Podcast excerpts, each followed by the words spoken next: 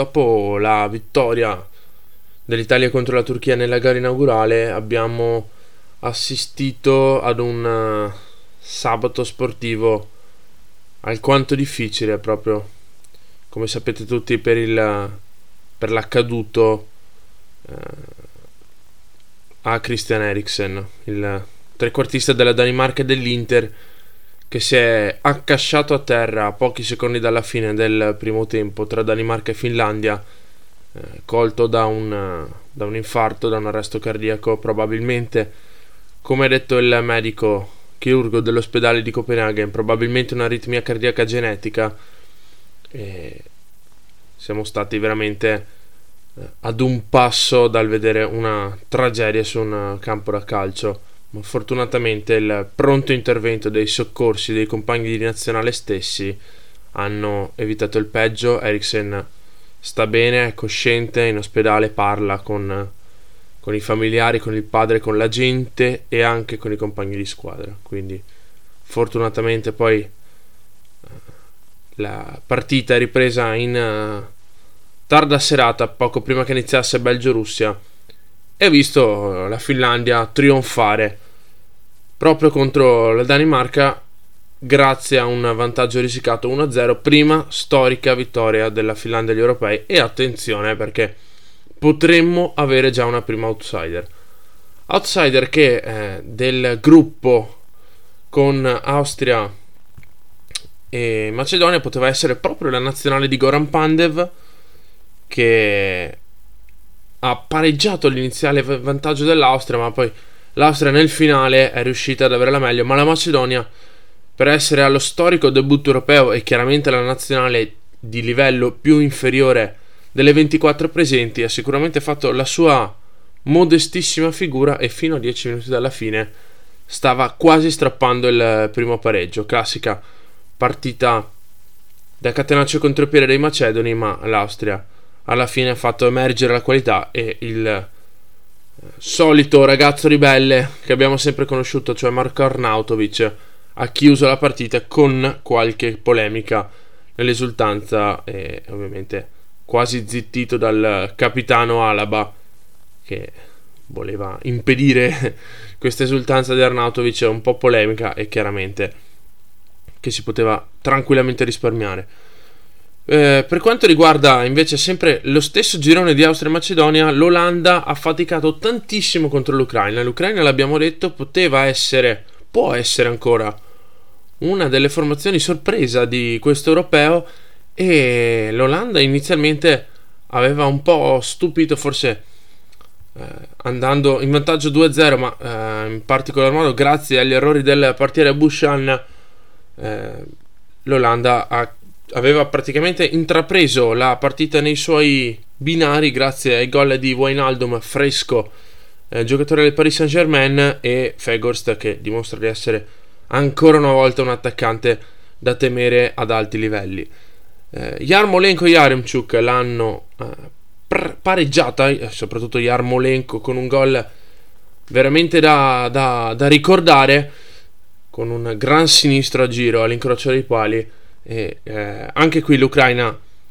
sembrava poter strappare, se non addirittura poter vincere la partita in rimonta. È andata molto vicino anche a vincere la partita l'Ucraina ma poi Dumfries, sempre con la complicità di Bushan, ha regalato il tre punti e soprattutto un respiro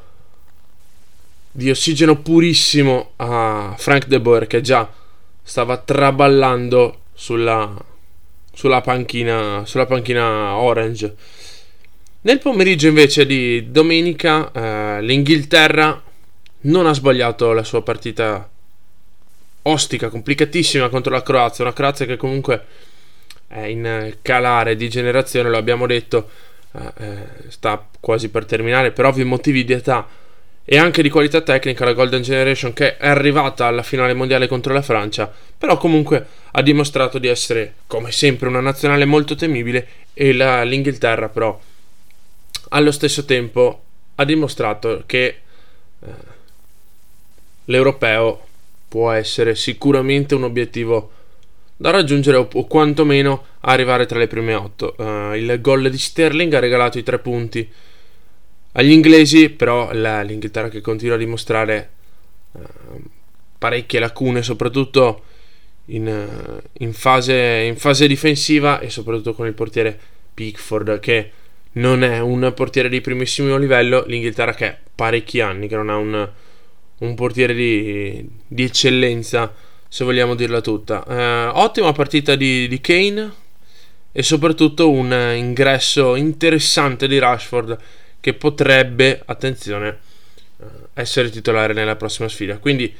Inghilterra che ovviamente va in testa al girone in attesa della sfida tra Repubblica Ceca e Scozia, mentre tornando al un passo indietro al sabato dove Danimarca e Finlandia ne abbiamo già parlato nel girone dell'Italia Galles e Svizzera è finita 1-1 Galles e Svizzera che eh, ci aspettavamo fosse una partita sicuramente equilibrata ma sicuramente un po' più preponderante verso il eh, lato della squadra allenata da Petkovic. Eh, la, la Svizzera che comunque ha fatto sicuramente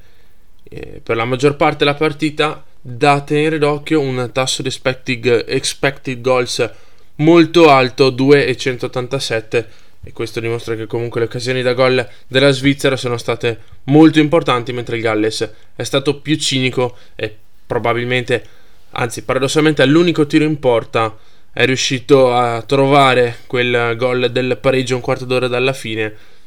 graziato poi anche dal gol annullato a Gavranovic a 5 minuti dalla fine. Quindi l'Italia rimane in testa ed è già sola in testa al suo gruppo, mentre Galles e Svizzera dovranno un po' rimandare i discorsi qualificazione e qualche calcolo al secondo turno.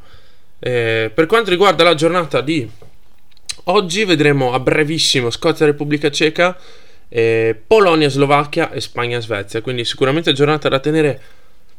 sicuramente d'occhio e soprattutto una Spagna-Svezia caratterizzato dai casi di Covid di entrambe le squadre, da vedere chi scenderà in campo e soprattutto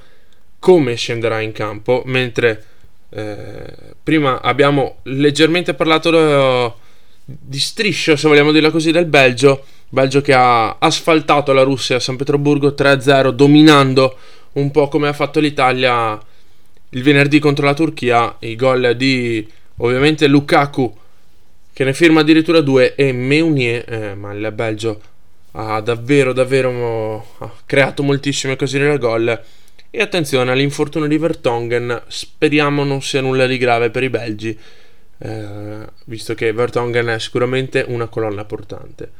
dei Diavoli Rossi. Ci, attendono, ci attende un'altra grande giornata eh, de, di questo campionato europeo, sempre con un occhio a Christian Eriksen che abbiamo detto stare molto bene, ma comunque sempre sotto osservazione dei medici. Vi ringrazio per aver ascoltato questa puntata Maxi, visto che ha coperto i due giorni del weekend di sabato e domenica. E ci, ci aggiorniamo alla prossima uh, puntata di domani. Ciao a tutti e grazie.